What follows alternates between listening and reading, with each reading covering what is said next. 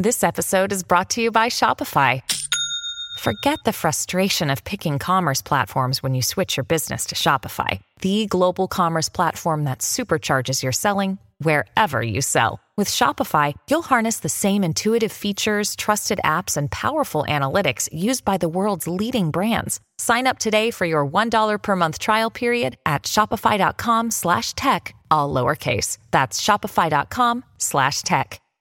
Hello, everybody. This is Marshall Poe. I'm the editor of the New Books Network. N B N listeners like to read books and buy them. So we thought we'd tell you that right now, our friends at Princeton University Press are having a remarkable site-wide sale. You can get fifty percent off books, including ebooks and audiobooks, with the code fifty, F I F T Y, at checkout until May thirty-first. You can save some real money on Princeton University Press books. I encourage you to go there and check it out. Welcome to the New Books Network. Hello, I'm Nathan Smith, a host for the New Books Network. I have the pleasure today to speak with Gary Tomlinson, Sterling Professor of Music and the Humanities at Yale University, about his book, The Machines of Evolution and Scope of Meaning, which was published by Zone Books earlier this year. I should note that this interview is a first for me in some respects. Normally, I'm sitting behind a computer talking remotely with an author that I've never met. Today, I'm speaking with someone in whom's in whose office I was sitting just two days ago. Um, and what's more, we are kind of co-teaching, uh, or I'm his T A for an opera and philosophy class this semester. Um, and in addition to TAing for him this semester, I've had the pleasure of having Gary as an instructor and mentor over the past three and a half years, ranging from nerding out over sci-fi in a meeting ostensibly about my term paper on Willem Flusser to correcting crossed etymologies during my prospectus defense. So uh, I am very pleased to be able to give back a little bit in providing a platform for his most recent work here today. Um, so to steal a few good words from the inside flap, what is meaning? How does it arise? Where is it found in the world? In recent years, philosophers and scientists have answered these questions in different ways. Some see meaning as a uniquely human achievement. Others extend it to trees, microbes, and even to the bonding of D N A and R N A molecules. In this groundbreaking work, Gary Tomlinson defines a middle path, combining emerging thinking about evolution, new research on animal behaviors, and theories of information and signs. He tracks meaning far out into the animal world. At the same time, he discerns limits to its scope and identifies innumerable life forms, Uh, and, and including many animals and all other organisms that make no meaning at all. Tomlinson's map of meaning starts from signs, the fundamental unit of reference or aboutness. Where signs are at work, they shape meaning-laden lifeways, offering possibilities for distinctive organism niche uh, interactions and sometimes leading to technology and culture. The emergence of meaning does not, however, monopolize complexity in the living world. Countless organisms generate awe-inspiring behavioral intricacies without meaning. The Machines of Evolution and the Scope of Meaning offers a revaluation of both meaning and meaninglessness, uncovering a foundational difference in animal solutions to the hard problem of life. And with that, Gary Tomlinson, welcome. Thank you, Nathan. It's a pleasure to pleasure to be here with you and a pleasure to, to uh, record this for the New Books Network. Thank you very much for doing this. Of course. No, it was my, it was my pleasure. As we've talked over the past few uh, the few weeks, uh, I really I really enjoyed the book, and I'm happy to be able to share it. So, um, so uh, this book is in some ways the third book of a trilogy um, that you've been working on that focuses on, focuses on the intersection of, for lack of a better word, culture and uh, evolutionary biology, kind of bridging things from both of those uh, domains. Um, could you briefly introduce us to the larger project that this book grew out of? Sure. Um, uh, of course, I've, my starting point is as a musicologist, um, uh, but Uh, well, well over a decade ago, I, I began working on the problem of the origins of human music-making capacities. Um, uh, that resulted in a book um, uh, from two thousand fifteen, A Million Years of Music The Emergence of Human Modernity was the subtitle of that. A Million Years of Music, The Emergence of Human Modernity. The, that subtitle si- signifies some of the large stakes that I saw uh, in um, in questions of human musicking um, uh, that that uh, that stand alongside the emergence of human language, um, that that uh, that relate in all kinds of interesting ways with uh, with ancient. Uh, technologies, uh, technologies that go back well before there there was any such thing as Homo sapiens, uh, but in in in our earlier ancestors, and um, so there are all kinds of issues that were involved in that, and that led me to a second book of two thousand eighteen called Culture and the Course of Human Evolution. Now, this book opened wide. Uh, there's not all that much on music in the second of these books. Um, Uh, it is uh, it is about culture in general, as you say, for lack of a better word. Um, uh, and we can talk about how I define culture if it if it seems warranted later on in this in this conversation. But um, it'll uh, come up. Yeah. The um, uh, the the second book then uh, took on the last, oh, I don't know, two hundred fifty thousand years or so of of uh, of hominin evolution and and sapient, that is Homo sapiens evolution, um, and tried to understand the the mechanisms by which biology and culture were intertwined across that whole that whole stretch.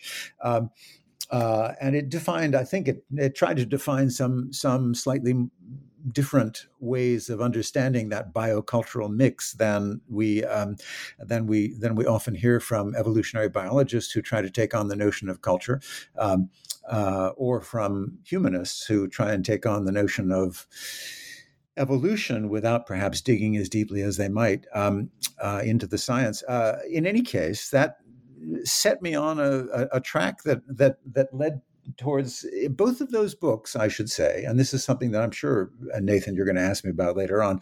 Both of those books had to do with the theory of signs, that is to say, semiotics, the theory of semiosis, um, uh, and uh, and the theory, the, the the making of signs and the function of signs in the making of culture and the making of music and the making of language and so on and so forth.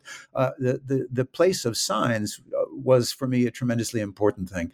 Um, uh, the What that led me to was the the, the the the question of how widespread sign making, which is to say semiosis, which is to say something that has to do with the creation of meaning, how widespread it is beyond humans in the world today, and and how the evolution how how the evolution of that widespread uh, uh, dispersion of sign making came about, and so that's how I ended up in uh, in uh, where I am in this in this present book.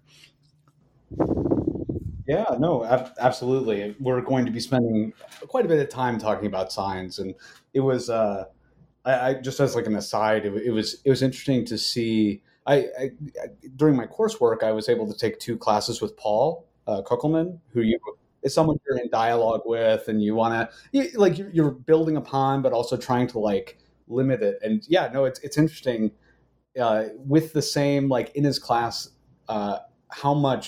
Like how invigorating, how far he could stretch, um, in, you know, in his case and in yours, Peirce and semiotics. Um, so it's interesting, or it, I find it very productive to also go as, you know, in, in your book, trying to like put a little bit of a limit on that, um, or just trying to be more, more precise on what we're trying to say when we call something a sign or call something meaning. It, like I found the two, having interacted with Paul and like, really enjoying the, the the the power that his his approach would bring, but to also talk about how like I don't know, there's still boundaries that, that to to be made and making uh, you know there's some there's some damages that can be made in just trying to make this type of universal equivalence of uh, semiosis. So right, right, yeah, it right. was it was fantastic. Yeah. So this is Paul Paul Kockelman you're talking about in anthropology here. Yeah. Yes, yes indeed. Yeah, exactly. Yeah, yeah. He had I, I took his uh, oh matter uh, matter and materiality or mean, meaning and materiality course, and then his uh, uh, it was the one that ended up being the book, The Age of Interpretation or Interpretation in the Age of Computation. Mm-hmm. So it's like um, mm-hmm. yeah, very so good. Yeah, yeah. Okay, but that, that actually kind of leads me a little bit to uh, um, to my next question. So this work is striking out something of a middle ground in discussions of semiosis. At one extreme, we have a hard anthropocentric position that localizes meaning only in humans. Um, and I'll note that that view has a very long history and has been critiqued and deconstructed many, many times. And as a result, the other extreme often mobilizes the lack of any firm division in meaning, in meaning-making creatures, I should say, or, or processes, in calling for various forms of near-universal semiosis, in which things like, to pick a, a, a wild example, rocks being eroded by water can be seen as meaningful. So in some sense, we have Goldilocks and the Three Bears situation. On the one side, it's too limited. On the other side, too broad. And this book is trying to find uh, a definition that is just right for our you know, uh, present purposes. Um, so to, to unpack this position, um, can we start with the three conceptual streams that you uh, introduce in the preface? Um, namely, uh, to briefly characterize them, the distinction between information and meaning. Uh, two, how that distinction intersects with the larger biospheric commons. And then three, the post-structurally tinged extended evolutionary synthesis um, discourse that you're working within. Okay. Um, uh, the question then has to do with, with information and, and what kinds of information there are. The fun, the fundamental step that I take at the beginning of this in, book is to divide information across, in, into two sorts of information. One is the kind of colloquial way in which we think about information. Um, uh, it is it has to do with meaningfulness. It has to do with aboutness. Um, for my, from my semiotic vantage point, it has to do with signs that point well, one thing towards another as somehow being about that other thing. Um, uh, it has to do with reference, referring one thing, referring to another. It has to do with um, uh, with representation, one thing representing another um, uh, in some fashion. All of that has to do with my semiotic side of information. However, there is a hugely broader realm of information within which that kind of semiotic aboutness information exists. And that hugely broader realm was only defined really in the in the middle of the twentieth century. Um, and I want to read um, uh, I want to read just just uh, uh, uh, the the The, the first two definitions of information from Merriam-Webster's dictionary. Um, uh, the first of them is knowledge obtained from investigation, study, or instruction. And there are a couple of word synonyms that are uh, given here: intelligence, news, facts, data. All right. That's the colloquial. The notion of knowledge obtained from some sort of something coming to us is the colloquial use of the inf- of, of the word information. We all know it that way, the information we get in a newspaper, for example. But here's the second one, and it's very mysterious when you start thinking about it. The attribute inherent in and communicated by one of two or more alternative sequences or arrangements of something that produce specific effects. One of two or more alternative sequences or arrangements of something that produce specific effects. Now, anybody who has thought about computation and who has thought about um, uh, uh, how information is defined in bits on a computer and so on realizes that this second definition has something to do with the invention of computation in the middle of the twentieth century. Uh, and indeed, um, If you go back to Merriam-Webster's dictionary of, say, nineteen thirteen, which I did uh, uh, at some point, and uh, you don't find anything like that second definition of information. It simply didn't exist at the beginning of the twentieth century. It's a product of the information age, as we would say, but that is to say the computation age. But what's interesting about, about this second definition is the two examples that are given in that in in it, the attribute inherent in or communicated by one or two or of one of two or more alternative sequences or arrangements of something, parenthesis, such as nucleotides in D N A or binary digits in a computer program, end of parenthesis, that produce specific effects. So here you have here you have a kind of information that can be broad enough to take in Um, sequences of nucleotides on a D N A molecule, or indeed sequences of zeros and ones in in in a in, in a computer program. Uh, but what is crucial about it is the notion of combinatoriality. That is to say, you've got certain uh, sequences of whatever length that are made from limited numbers of tokens, zeros and ones in the case of a binary computer program, um, uh, four nucleotides in the case of D N A. Now, you can combine them into longer or shorter sequences, so you get an almost infinite possibility in, in, in terms of numbers of sequences that are available. Um, but nonetheless, it has to do with the the combinatorial arrangements that, as the definition says, produce specific effects. So here is a causal definition of information, right? It is a definition of information that that doesn't has nothing, it has to do with efficacy in the world, whether D N A molecules uh, transcribing onto R N A or, or, or com- computers and everything in between, but it doesn't have to do with meaning in the world. Causality, efficacy, but not meaning. Now, this is my fundamental wager, that we need to make this distinction between causal information on the one hand, Shannon information, as it is sometimes called after Claude Shannon, the great uh, definer, mathematical definer of, of, of, of its measurement. It has to do with causal information on the one hand and meaningful information as a subset of causal information that somehow comes about in certain parts of our world. That's the first distinction. That's crucial. Okay. The, the, the, uh, you know, the, The second and third distinctions are are, are less crucial. Um, the second and third streams, but but they are not unimportant. Certainly, the third stream has to do with the openness of systems, and the openness of systems, all biological systems, to the, their environments is absolutely crucial for my account. Which is to say that that in order for us to understand meaning and, and under, in order for us to understand how this other kind of information, meaningful information, comes about in certain biological systems in their interactions with the environment, we need to understand the mediation between the the the, the, the organisms themselves and what is outside them. Uh, we need to understand the effects going back and forth. In other words, not just from the genome out to a phenotype, to then the environment, but from the environment right back into the genome, changing the expression of the genome on a moment-to-moment basis. Um, that openness is absolutely crucial. And you'll note that I said it changes the expression of the genome on a moment-to-moment basis. I am not suggesting that that the environment changes on a moment-to-moment basis the sequence of nucleotides in each of our D N A. What it does is it changes the regulatory mechanisms by which certain genes are expressed or not expressed, the ways in which they're expressed, adjusting at every moment the nature of the genetic expression of the organism towards the world. Um, and it, somehow in that mediation then is where is where this second, in certain kinds of organisms in that mediation, and this of course is what the book is about, is how that second, uh, is how meaningful information comes about. All right, I've talked on and on, go ahead.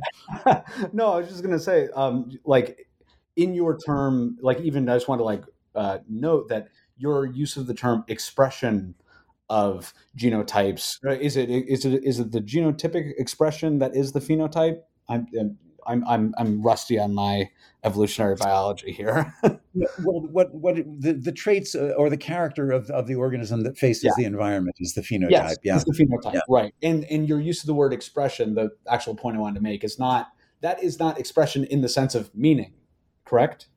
Nope, not, not at all. Yeah, that's no, no, that's no. that is exactly. Uh, I just want to note that that that's an informational connection where the coupling of organism to environment is.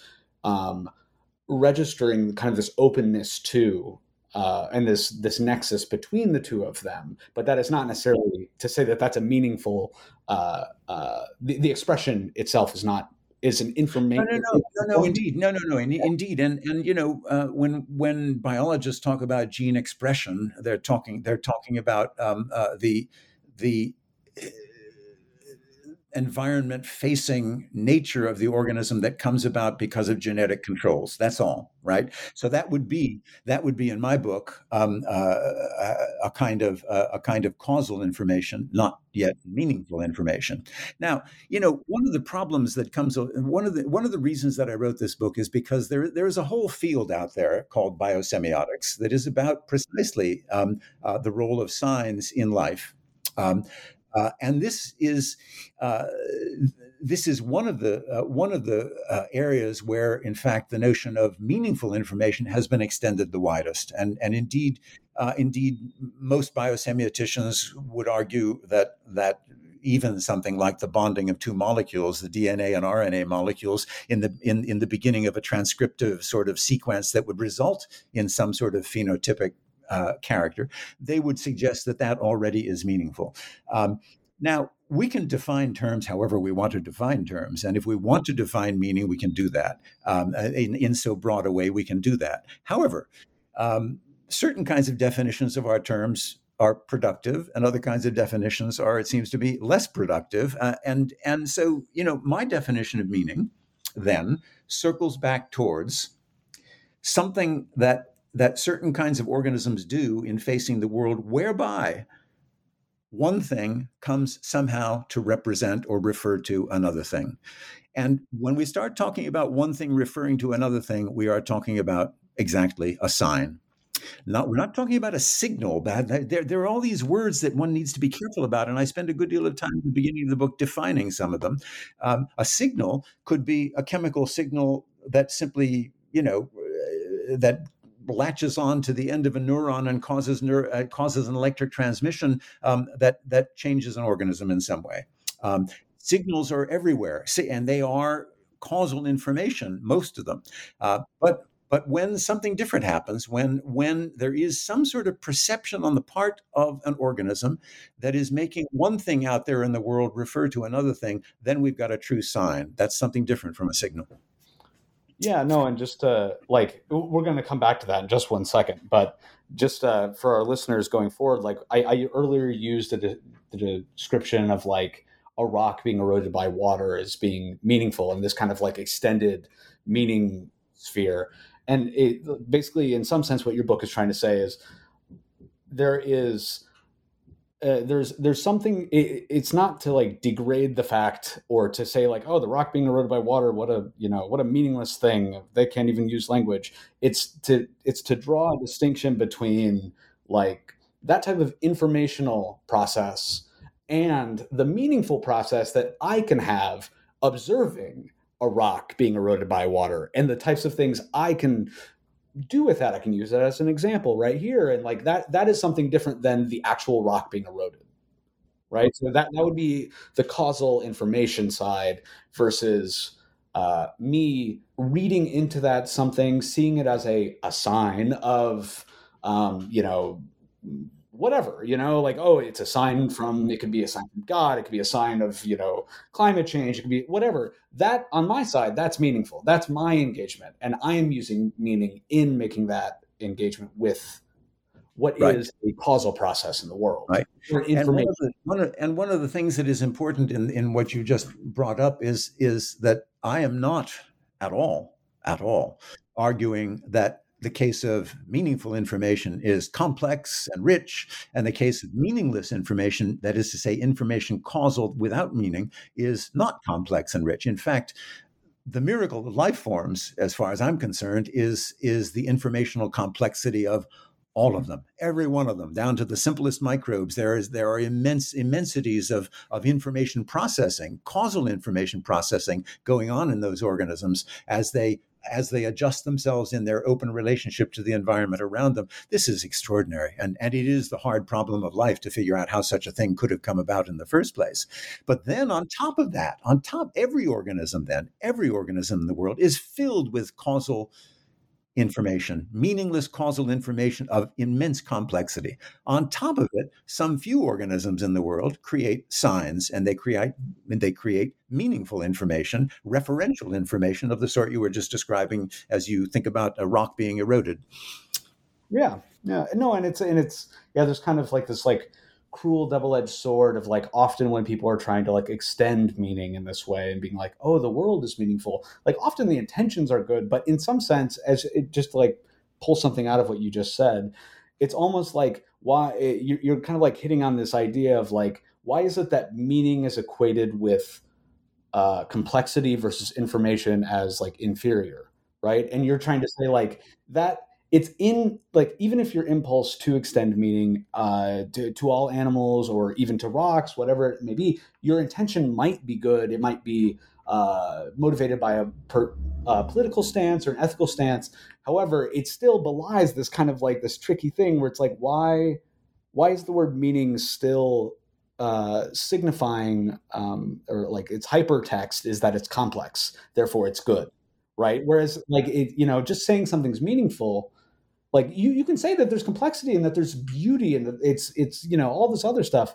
However, uh, it, it, there's a, there's a weird, you know, kind of like a, a historical weight with the word meaning that you know, it, it can carry over and have some negative consequences that you kind of unpack of, especially in the honeybees, where it's almost, there's some sense where you, in some sense, you're doing a disservice to the complexity in just being like, oh, it's just like meaning. It's just like us. Like it doesn't preserve, it doesn't preserve the, the otherness in this process. Exactly. You know? And, you know, and the, the, the two, the two crucial, so, so you brought up honeybees, and, and, and there are long chapters or long sections of the book on honeybees on the one hand and songbirds on the other hand. And the reason that I took those two examples on is because, number one, they are hugely studied in advanced science that takes us right, tracks us right down to the molecular level in terms of in terms of what songbirds are doing with their songs and what honeybees are doing in their hives um, and outside of their hives. Um, so the science, the science is hugely well developed, number one. And number two, the science, it seems to me, points in different directions. It points, in the case of honeybees, towards advanced, immense, almost incomprehensible complexity of social interaction that has no signs in it. It is completely meaningless in that sense. It is governed by other kinds of complexity, causal complexity. And on the other hand, songbirds that have all of that kind of under under uh, under uh, foundation of uh, of causal information, and on top of it are creating signs to one another in what they do with their songs. So that's why those two examples figure so largely in the book. Yeah. Uh, you know, by the way, by the way, Nathan, I, when I was, once you take on, and you you said you said at the very beginning that, that that the book is about a Goldilocks, finding a Goldilocks spot. It exactly is about finding that Goldilocks spot. I don't, of course, think that I have traced the whole border between, it would be crazy, between meaningfulness, meaningful information and meaningless informational complexity. I don't think I've traced that border. But um, what I needed to do was plot out a contrast of, of of of animals on two sides of that border, and that's where the songbirds and honeybees come in. Right, right. No, and it, yeah, it's it's you know, this isn't a book that's, you know, looking for the missing link between these two things either. You're you, you know like you you carefully balance that where you're like, this is a me- this is a meaningful distinction um, for us as people, researchers, you know, uh, subjects in the world, creatures that create meaning. Um, but are also filled with informational processes. This is an important distinction to make. However, it doesn't necessarily, oh, I, I lost the beginning of that thought. Um, oh, no. Uh, but, you know, like you're making this exact, like it's a meaningful distinction. How this was it. But it's not, it, it, it's less important about finding the missing link or the exact boundary. Right, right, you know, and indeed, and indeed, and indeed. By the way, to trace the exact boundary would be to to somehow come to a, a deeply wrought body of scientific information about almost every species of animal there is out there, and that would be clearly beyond my capacities, beyond anybody's capacities, I would think. Yeah. So. All right. Well, uh, just uh, we've been tossing around a lot of terms and having. Uh, Um, a discussion. I just want to like quickly define just a couple to kind of uh, help our listeners follow along. So the first portion portion of the text, as you um, as you just talked about, outlines some of these key concepts.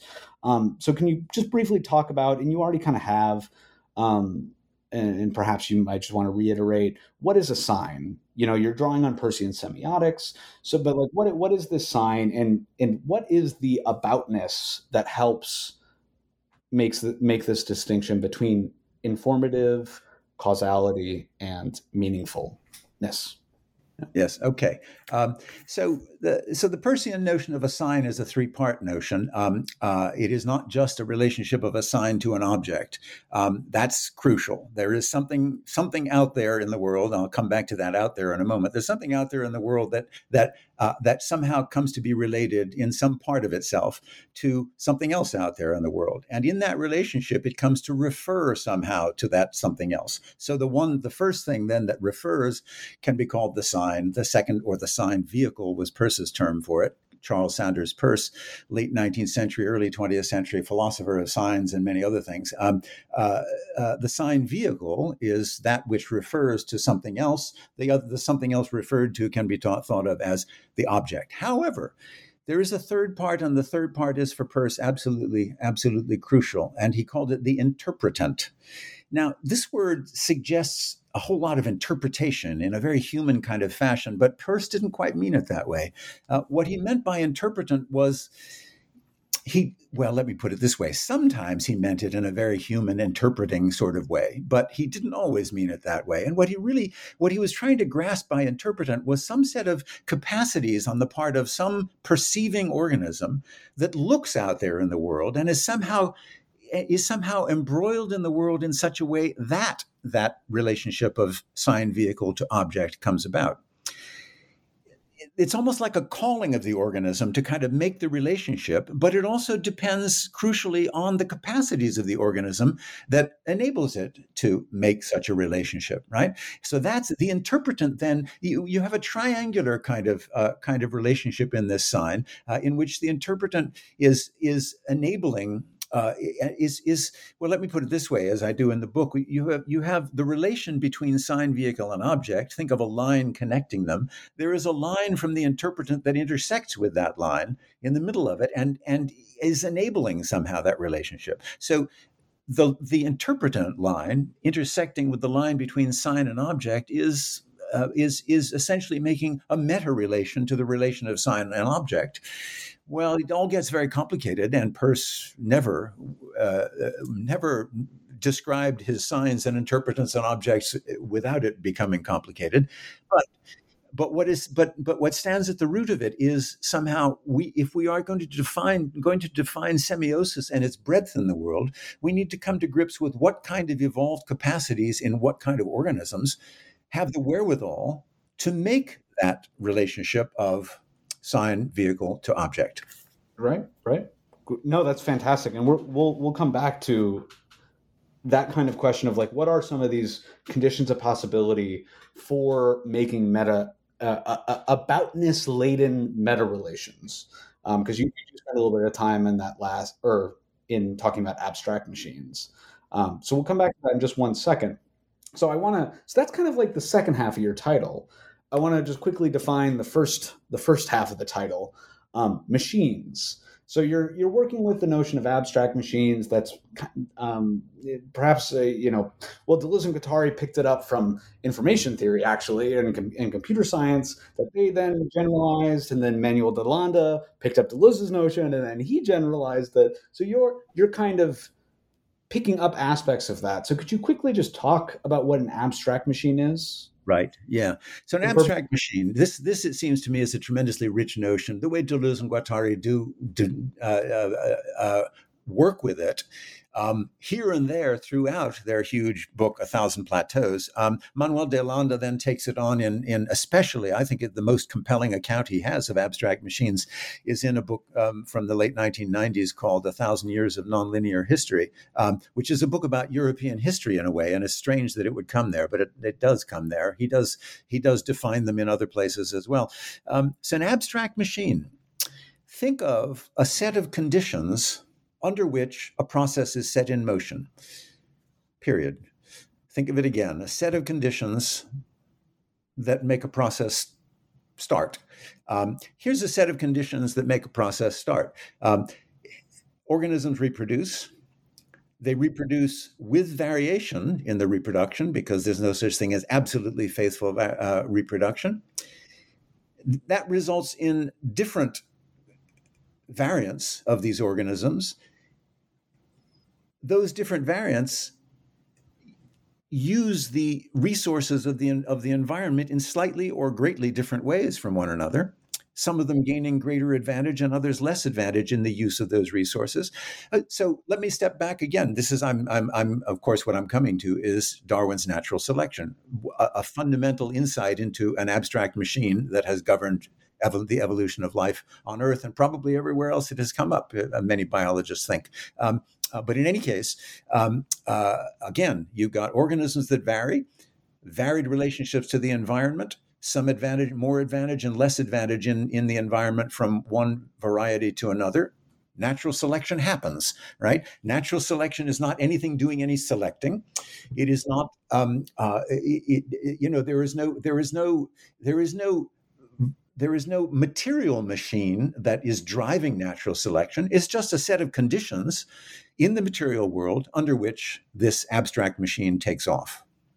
So that's the first. That's the first of the four abstract machines that I lay out in in, in my my the evolutionary part of this book. Um, this these are not new insights of mine. Obviously, this the natural selection is at the heart of all evolutionary thought. I would say even the even some evolutionary thought that sort of says, well, that wants to qualify it. Um, so. Then uh, you know, so we were trying. We were talking about abstract machines. I go, I go back. An abstract machine, once more, is a set of conditions that that bring about, that set in motion a process. Nothing more yep. than that. Yep. And yeah, maybe and, I'll stop and let you and let you go from there. No, yeah, no, that's great. Yeah, I mean, because this is this can be, this is often kind of a you know kind of a a mystifying concept for many people, and it seems to. Uh, It is the source of a lot of very interesting interpretations of, you know, Deleuze and Guattari's work, which, you you know, I'm interested in for, for different reasons. Um, but I like a, an important thing to like that you're kind of drawing out here is this. It's not it's abstract. So it's not material. It's not, you know, a, a causal thing in the world that is pushing it. It's not something that is transcendent. You know, there's no godlike figure that is doing this.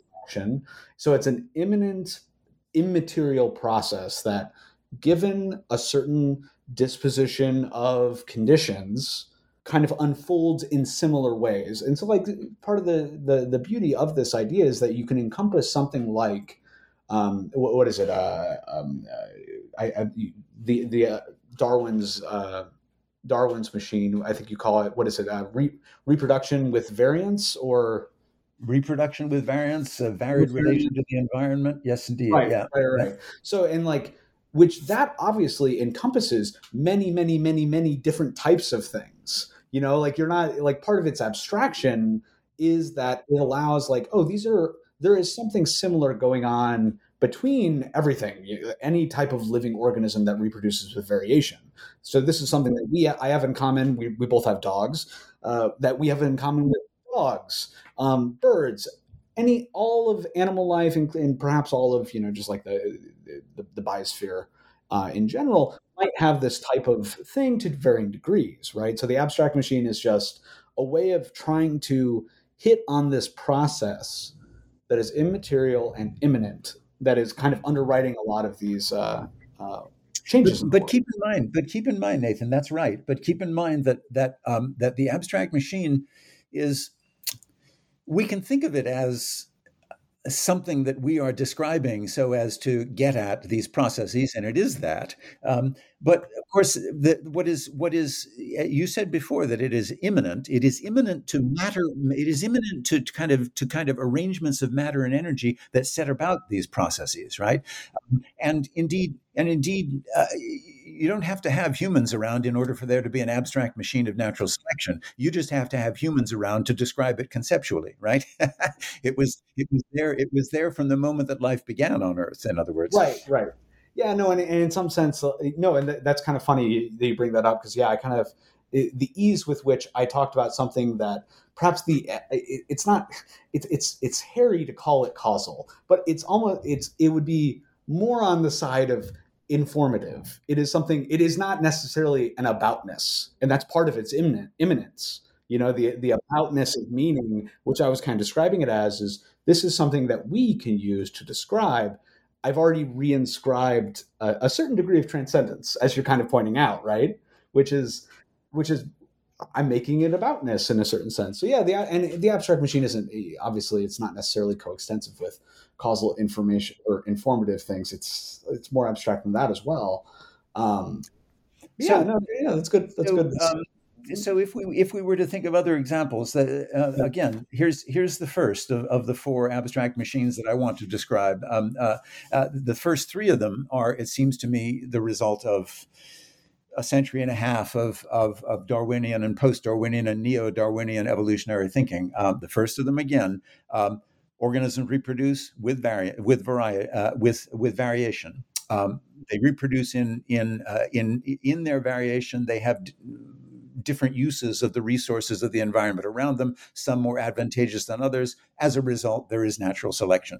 Here's a second abstract machine. It's, this is the abstract machine of niche construction. And now we're talking about an organism that is inter, is working is interacting with its environment, using resources from its environment, and hence changing its environment. So the abstract machine that that uh, that arises here is uh, it, it has a condition in which in which resources in any environment are limited. Uh, organisms use resources. In using those resources, they change the environment. And so they are now living across generations in differing environments that are then going to change natural selection. So that's piled this new uh, abstract machine of niche construction, a feedback between changed, organ- changed organisms and changed environments is going to be piled right on top of the natural selection uh, uh, abstract machine. And the third one is has to do with, with the complex uh, f- feedback loops of the regulatory mechanisms from the genome out to the environment and from the environment back into the genome. We've already talked a little bit about those. Um, so those are three three abstract machines that the, the, called them the, the natural selection machine, the niche construction machine, and the regulatory mediation machine, if you want to call it that. Uh, three abstract machines that evolutionists have described in rich ways, especially in recent decades, and and and and they don't always think of them as abstract machines. I think maybe they should, um, but then then there's the fourth, and the fourth abstract machine for me is in, exactly the semiotic machine. Um, now, this is it, it, it, the importance of semiosis for me as something that came about at some point in the history of life on Earth among certain organisms and not other organisms. Um, the importance of this is because, uh, well, the reason that it could be an abstract machine is, is that if you think of it in terms of certain kinds of evolved capacities, which once they fall into place, sign making happens, then you can, then you can begin to conceive of semiosis as indeed Um, uh, as signs themselves as the result of another abstract design, abstract machine of the sort we've been talking about. And not, um, and not given to us, you know, and to contrast that, it's not something graced upon humans in, in this way from a transcendent wor- world. It's something that emerges out of these processes that are exactly. Right. Exactly. It emerges it emerges out of certain kinds of capacities that only certain kinds of animals have. And I go on at, on at some length trying to trying to describe what these capacities are. They they clearly are associated um, with uh, uh, with very complex neural networks. Um, uh, that is, is is it seems clear to to to me. Um, uh, they have to do with things like uh, a capacity for Uh, attention, um, uh, attention meaning the ability to focus on certain information coming from the coming from the world, uh, stimuli coming from the world, and and not focus on others. So differentially to kind of make sense in in some sort of neural net uh, network of of certain certain uh, input and not other input. Um, that would be an attention, and and attention comes in different. Uh, this, the the scientists who study attention are are. working hard to, to define exactly how different complex and different degrees of complexity of attentive discrimination comes about um, in different kinds of organisms. Um, the, the on top of that would be learning and memory, uh, but certain kinds of learning and memory. And the most important thing for making signs, it seems to me, has to do with something that that, that people call episodic memory or episodic learning, the ability to take a group, uh, to, to take a whole, to, to remember, for example, a whole si- a set of a set of features of a whole situation in an in in, in, in at an earlier stage in the organism's life, um, and to then to then to then con- to then uh, judge and not judge. That's the wrong word. To then um, uh, shape behavior toward the world on the basis of that memory of a whole episode from earlier in life. This is a complex kind of memory, and and um, uh, but now we've we've gotten ahead of ourselves because we haven't talked about the kinds of signs that that might be involved here. Um, uh, but the crucial kind of sign of, of the sort different sorts of signs that Peirce uh, described, the crucial sorts of signs for me uh, are indexes or indices, as they're sometimes called, the index. Uh, in, in semiotic theory, when it's made plural, it often is made plural as indexes. So I will I will refer to indexes. An index is a word that it, it is a kind of sign that it, that points towards something else. It indicates it, it it it points towards it, which is to say, an index is by nature a sign that creates a context. It creates a circumstance around it. It creates, it, it is it is involved in an episode.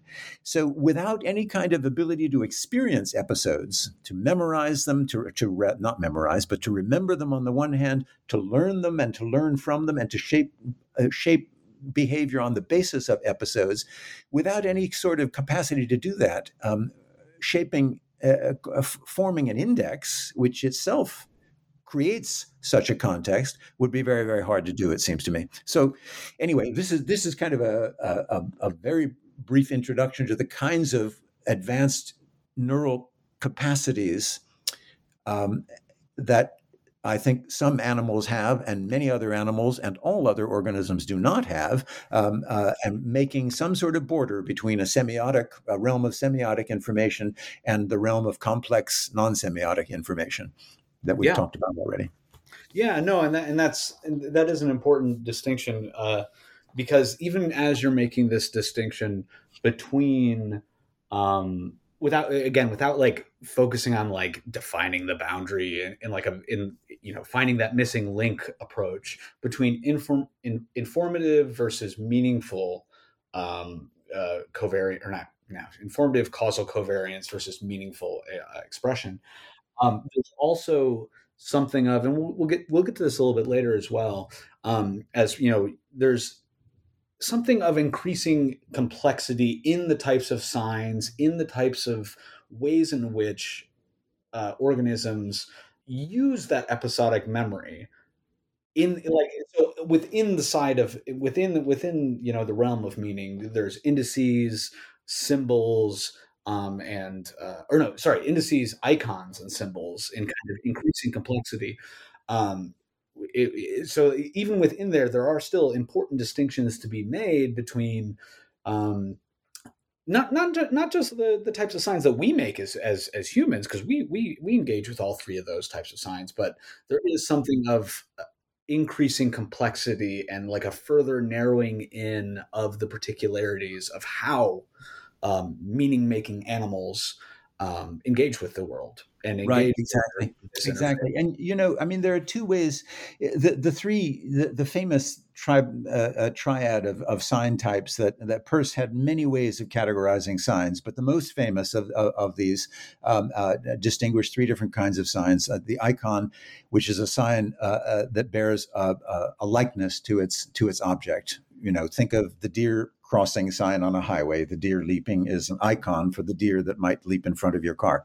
Um, uh, an icon, an index, which I've already defined as a, as something that indicates something else, kind of in a in a pointing in a pointing relationship with it, that kind of is a part of the context of something else, usually contiguous with it or close to it or something. That's the second kind.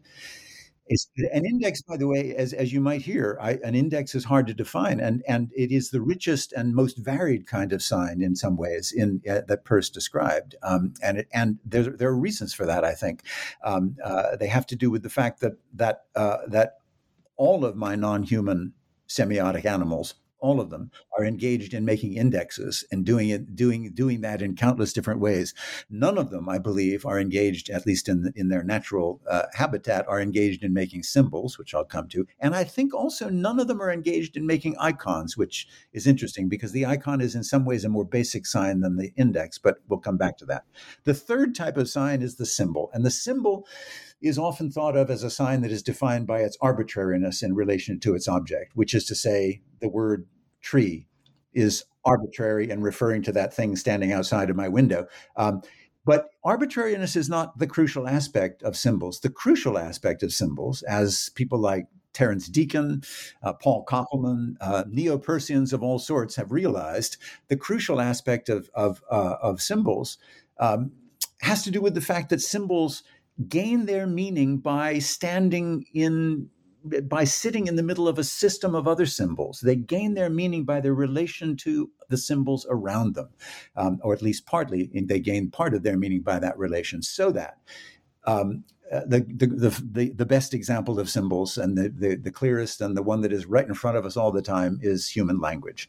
Um, uh, uh, you know, a, a, a, a word, a, a word, a, a word uh, one category of word gains its its meaning from another category of word. An adjective defines a defines a, a noun. An, a, an adverb defines a verb or another adverb or an adjective. Um, uh, uh, more, most basically, uh, a verb somehow predicates and and operates on Uh, an argument, as it is sometimes called, a noun, right? That that notion, that noun-verb predication is absolutely fundamental to all human language. But in each of these cases, one word is enabling the meaningfulness of a, of another word, right? Um, that's crucial uh, for the symbol, right? That's not crucial for the index. An index, a pointing index, can point without standing in a com- complex relationship to other indexes. Uh, but a symbol cannot mean fully without standing in a relationship to other symbols. An icon can mean something without standing in a relation to I- other icons. Now, we'll have to qualify that in a moment if we talk about hyperindexicality. I, I think, yeah. Uh, but in any case, so the symbol, symbol then, you know, if if we think of the animals that I'm trying to describe, the non-human animals, I, I should always say non-human animals, but I, we leave that off just for shorthand. The, the the the non-human animals I'm trying to describe that are semiotic are every one of them creating indexes of more or less rich, uh, of of greater or lesser richness in in their combination with the, in their role in their in their in their life ways. These animals, in, um, uh, uh, and I think that icons, the way we think of icons, there's something that is uniquely human about what you know. I give the example in the book. If if you know when a Paleolithic human was painting a mammoth on the wall, that was an icon for the mammoth that might be encountered out in the world. When a Paleolithic human was out and heard the trumpeting of an icon uh, of, of a mammoth, of a live mammoth somewhere over the hill, that was an index for the for the mammoth, right? Um, if the Paleolithic human was recent enough so that that Paleolithic human was using modern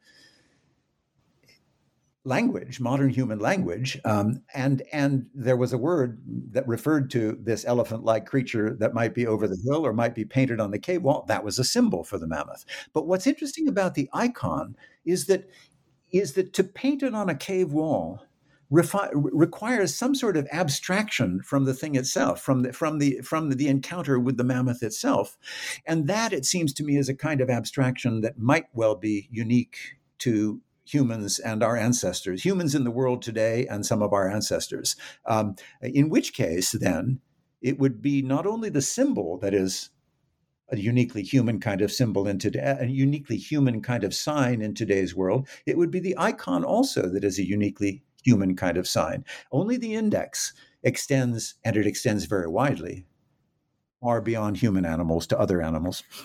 Yeah, no, and that's uh, even to like pull out the... Uh... the example you just gave of like the deer crossing sign. Uh, there's a, there's a great joke, you know, I grew up in rural America listening to, you know, the Blue Collar Comedy Tour. And I, there was one joke that they said, I think it was Jeff Foxworthy. And he said something to the effect of like, how crazy it is that we have these signs. It's like the, the deers don't recognize those signs, you know, it's like, here's an icon, right? This, But there is something already kind of stylized about it that is particular to our way of engaging with the world, you know? So the, the abstraction of the silhouette of a deer, not necessarily something that deers look at that and go, oh, damn, I look good. That's me. I can cross you. You know, like, that's not the process that goes on with the, in, in the deer's brain, right? No, exactly. Wow. Exactly. And, and, and, uh, um, uh, you know, the question of where there are animals in the world that might make such iconic rec- uh, uh, uh, iconic connections, uh, there may be some non-human animals that make such iconic connections. It's hard to tell. Uh, and there's a lot of a lot of experimentation with animals and what they what they do in terms of signs. Um, uh, but um, so we're talking about the possibility of non-human animals iconically recognizing something. Here would be a case where we could we could have disagreements about whether it's happening or not. A dog watching a T V show, right? Does the dog does the dog recognize what does the dog recognize on that T V screen, right? Uh, it is a very very good question that a lot of people have have wondered about. I'm not going to even tr- suggest that I have any answers for that. Uh, but what I would suggest is that dogs and long domesticated animals are special cases, very interesting special cases, in fact. And, and uh, you know, dogs have been domesticating humans for fifteen or twenty thousand years, while humans have been domesticating dogs. That relationship is a very, very interesting relationship that has made dogs in their capacities extremely different from wolves, their ancestors. Um, they do things that wolves can't do, uh, all kinds of things that wolves can't do. And that's very, very interesting to think about how quickly that came about. And some of those things are semiotic things, is all I was saying in, in my example. No, absolutely. Yeah, no, and it's, you know, it just to like tie it into like the uh, another point that's come up a number of times. It's there's in the uh, co-domestication of these two things, we, you know, Deleuze and Guattari might call it an aparallel evolution, where there's some kind of, sorry, they're, they're, they're painting outside and grinding on the side of my house. I hope you can't hear that causal covariance going, or that index of work uh, going on outside. Oh, darn.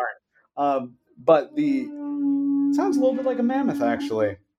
Uh, but yeah, no, so there's, there's this, there's a co-evolution going on where they're, both sides are expressing their openness and co-constructing without completely one overpowering the other. There's this kind of like a, I don't know, there's openness on both sides to the system, right?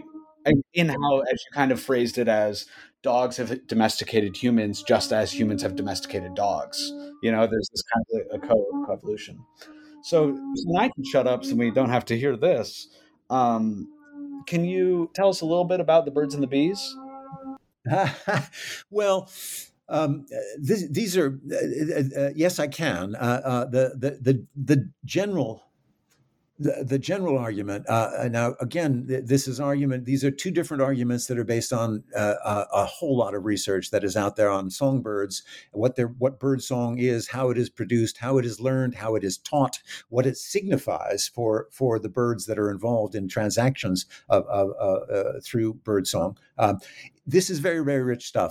My argument is that what this stuff adds up to is that birds are, songbirds are making interpretants in order to in, in, in order to identify uh, the songs that they hear with certain kinds of objects or certain kinds of behaviors or certain kinds of episodic circumstances in which their lives are being are being uh, are being played out, um, and they behave according to that kind of making of interpretants, which is to say, songbirds are semiotic animals making signs out of these songs, creating signs in order to communicate, in other words.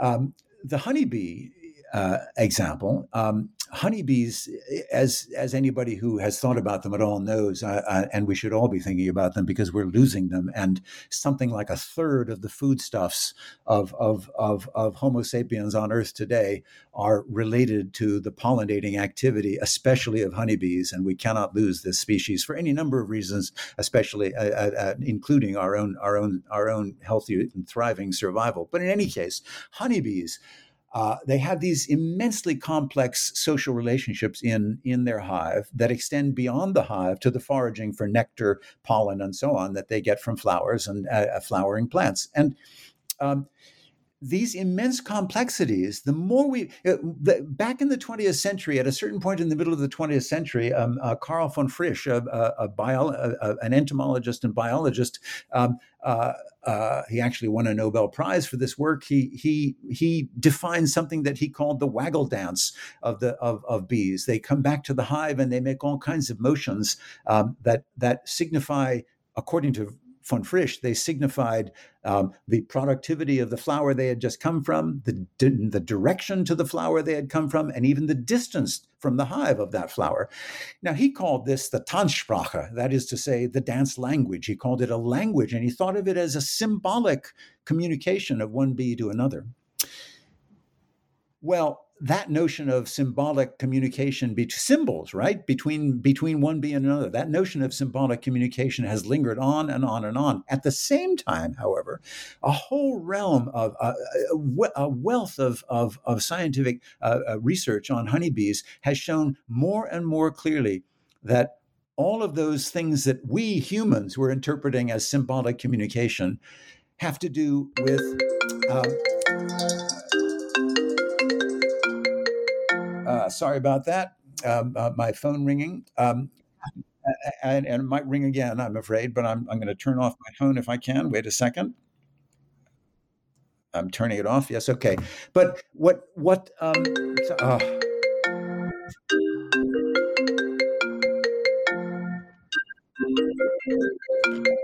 Hold on, hold on. I'm trying to, I'm declining the phone call. We're trying. This is this this is my son, whom I would love to talk to, but I'll get to him after after we're done. um, uh, so.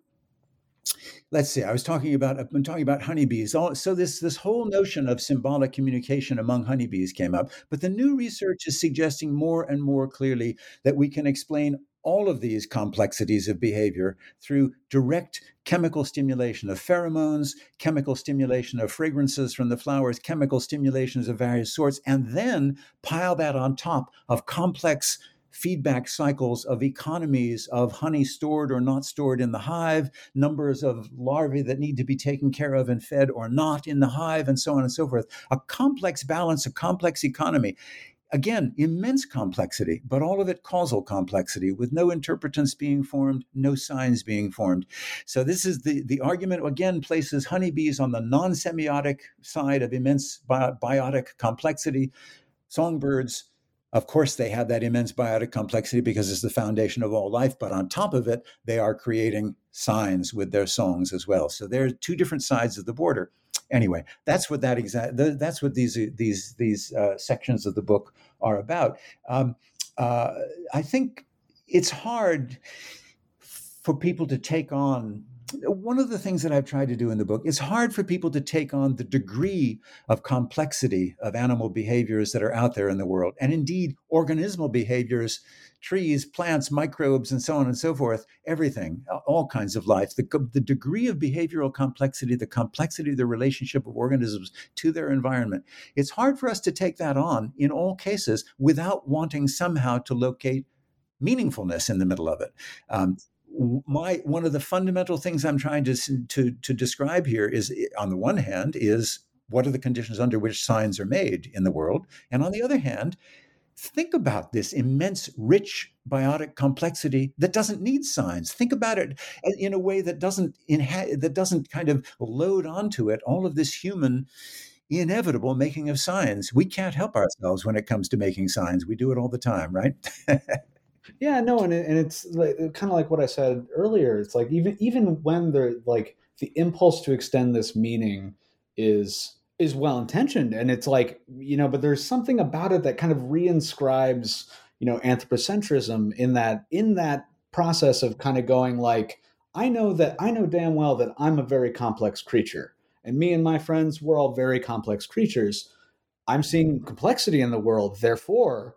I'm having, you know, it's this complexity that extends beyond my ability to conceptualize, much like the complexity of the human mind and language. And like, there's something of that, like, it, it's, it's something that people jump to, and, and, but it carries with it a lot of baggage that you're trying to like help detangle the, and it was especially in the honeybee chapter that this came out to me of the, the immense complexity and, but like, and, but also the impulse to want to, in trying to like come up against that immense compl- complexity that is so hard to conceptualize, like the impulse to just say like, wow, that's meaningful. Like there are exchanges, like it's that impulse of like wanting to b- bestow and appreciate their complexity, but not having to reinscribe, just being like, oh yeah, they're just like us because we're the most complex. It, it is the, you know, like the period. Yeah, right. Exactly. So, so you know, the so on the one hand, the two impulses here that I'm working against in some ways, they're impulses that are deeply human impulses. One is the impulse to see ourselves as so special that there could be no other organisms that could be complex in anything like the degree that we are complex. That would be what I call humanist parochialism, right? And and that would be the, the that would be the the the, the side that tends to arrogate to humans. Only uh, to humans only meaning making in the world.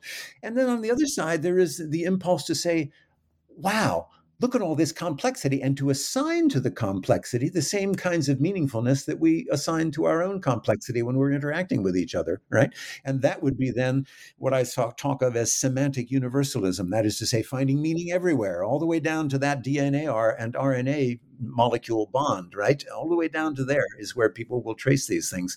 Um, and I think both of them, both of them simply obscure very meaningful, uh, meaningful, that's the wrong word we use. They obscure very important differences in the world. And, and to, to understand our relationship out into the world, to open humans out into the world is absolutely, it's absolutely incumbent on us at this point in the Anthropocene and so on to stop destroying coral reefs, to, to kind of understand some sort of empathetic relationship as well as a relationship of thriving and, and precariousness and precarity that, that we are in with coral reefs on the one hand, at the same time as we don't turn coral reefs into something human-like, but we understand them as decidedly different from us. That this is one of the The, the dichotomy that I'm trying to work with in this book.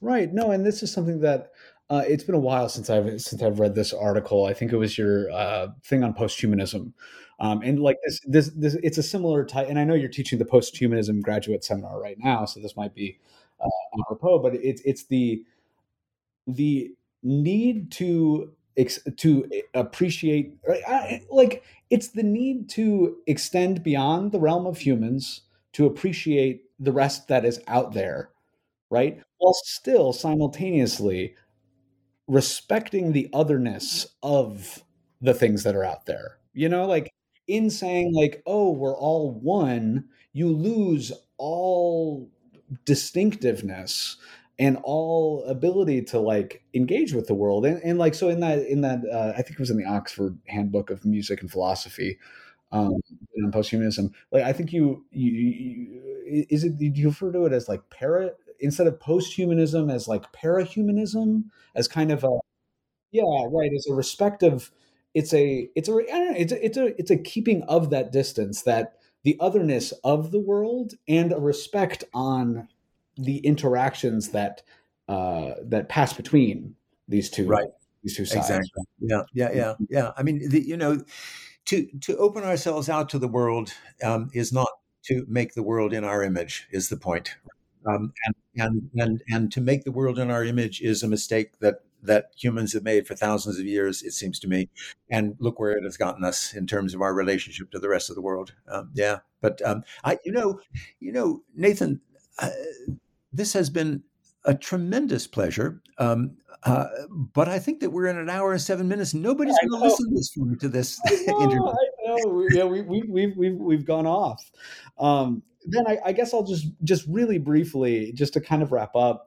There is one more section of your book that we haven't touched on, um, and just to like give a, a brief little you know taste for the listeners, um, especially in relation to the bees. To jump off from the bees, you talked about their sociality. They have a very complex.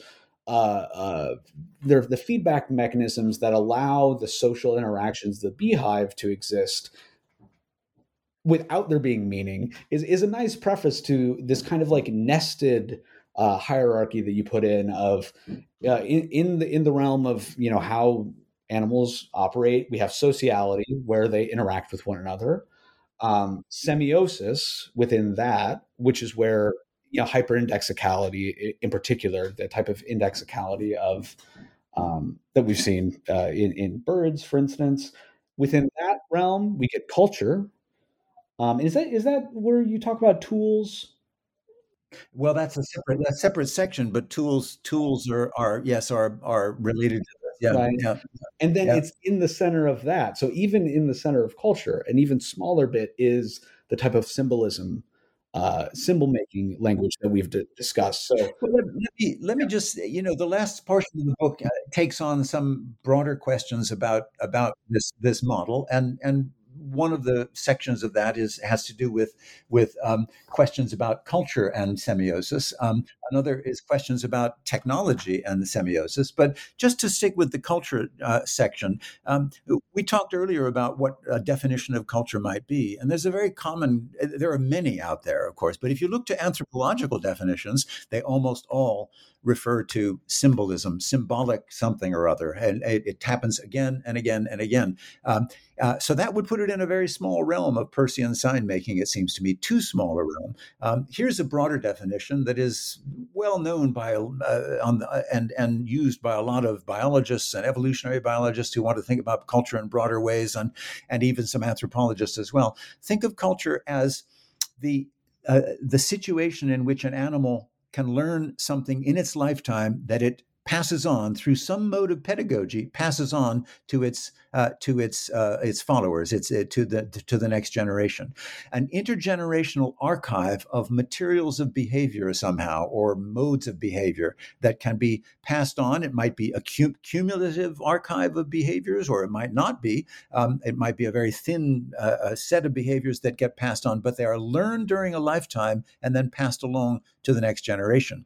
Um, if that's the mode of culture, um, then then a number of things follow. But one of the things that follows is that uh, not all, first of all, animal sociality is a huge realm that most of which, in my view, is is causal information, not meaningful information at all. So animal sociality would include those honeybees, for example, hugely complex sociality in in in the hive, but without signs.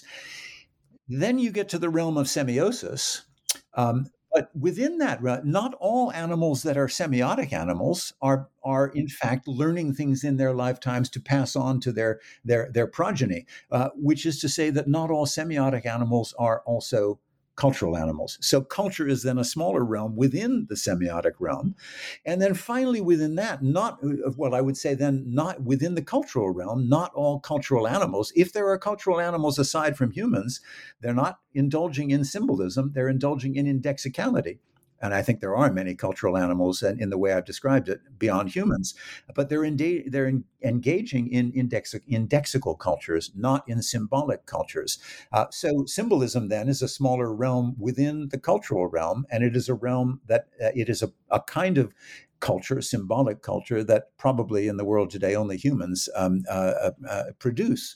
But that doesn't mean that only humans produce culture. That's what old anthropology would have told us and tended to tell us. Uh, instead, we need to understand indexical cultures on the part of non-human animals, many non-human animals, whales, songbirds, again. Um, uh, uh, uh, there are a number of different kinds of, some of the uh, some of the great apes, uh, some monkeys, indeed, not only apes, but monkeys uh, seem to be cultural animals in this way. Certainly uh, chimps and bonobos and gorillas and, and certain kind of humpback whales, sperm whales, many, many songbirds, and so on. These are cultural animals, but indexical cultural animals, not symbolic. Anyway, okay. uh, so I guess to close, you see, Nathan, if you if you get me started on any of this, I go I go too long. I'm sorry. Uh, no, no, it's fine. There's no there's no hard time li- limit on these, and I think uh, I think to close, then I'll, I'll ask you one question, which ties us back to that that fateful uh, meeting about Willem Flusser when we started talking about sci-fi, and you recommended to me, among a number of books, which I, I, I've, I've read since then. One of them was um, China Miéville's uh, uh, Embassy Town. Embassy Town, wow. Just yeah. curious, yeah. Uh, it, it strikes me now, because I remember reading your text and thinking about this book, again, because I read it on your recommendation. And there is this, I, and at first I was I was thinking, are the indigenous inhabitants of that world, outside of the Embassy Town itself, are they meaningless creatures that in the end of the book enter into meaning? But I don't think that's quite right, especially in no, this. I don't uh, think that's quite right. No, I don't think that's yeah, quite right. No, I think no. that they might lie within semiosis, within culture even, which they clearly have culture. And the transition that happens in their language making is, at the end of the book, the transition into symbolism. Exactly. I think, that, I think that's exact. I think that's exactly right. I think you've got it right. This, this is. I, I think Embassy Town. If, if anybody has listened to this all, all the way to this uh, to this point in this interview, this uh, th- this is the payoff for the interview. Go read China Miéville's Embassy Town if you haven't. It's a great science fiction novel, and it's a great read, and it's great fun, and it also is struggling with the issue of different kinds of semiosis, different kinds of semiosis within language, even, and and it's fascinating in this regard. So you got you got this this co- these colonizing humans who have only a small purchase on this planet, and then the in, the indigenous uh, aliens. Uh, they aren't aliens; they're the in, the, the, the indigenes who live who who live on the planet, and and there is a there is a a, a huge fundamental break between in, in a, a fundamental uh, disconnect, I would say, in, in the ability of the humans to communicate with the indigenes, because the indigenes are are are working with a language that is absolutely indexical, absolutely incapable of any kind of, well, any kind of lying, among other things, deceit, um, Uh, it it stands in a pointing relationship to the world, but in a very, very rich way. Um, and the book is partly about what happens when when uh, when humans begin to introduce symbolism into the midst of this indexical language, uh, and disasters happen when when that happens. Anyway, it's a great book. People should go read it. Absolutely. No, no, no. It's funny. Yeah, like I said, I, I was going in. I'm like, yeah, oh, they they must be like meaningless. And then as I was reading the book, I was like, no, they aren't meaningless. They totally have meaning. They have sociality. They have meaning. They have a culture. They have a they have the repertoire of uh, what what are they, metaphors?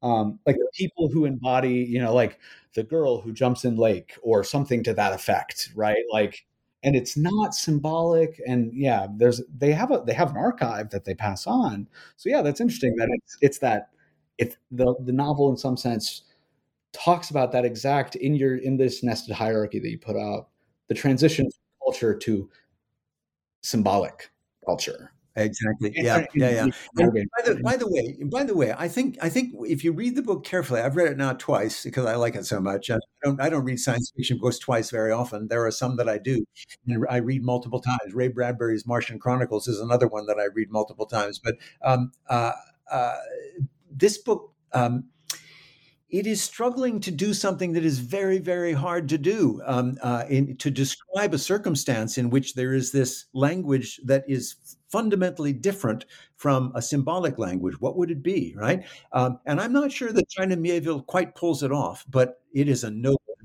a noble effort to to imagine this and to and to work with it. Anyway, it is it is you know the, the it is the science fiction novel um, among those that I know that is, in a funny way, most immersed in semiotic theory, even though there is another science novel out there called Semiosis, by the way, which is a rather good one too. Yeah, yeah.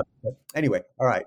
Uh, well, it's been an absolute pleasure. I mean, I we could just keep... Oh, for, for me too. For me too, Nathan. Thank you. Th- really, thank you so much. It's been a great pleasure for me, and and uh, and I hope some of this has been has been somewhat clear, and and I've as I've tried to explain. Good. I'm sure. No, and I... I uh... I look forward to seeing you on Tuesday, and we can I, we can talk more about sci-fi then. Indeed. All right. Thank you, Gary. Again, your book, uh, what, what was it called? Uh, The Machines of Evolution and the Scope of Meaning from Zone Press, came out in January. Um, thank you to all of our listeners, and thank you, Gary, for spending your Saturday with me. Thank you so much. Bye-bye.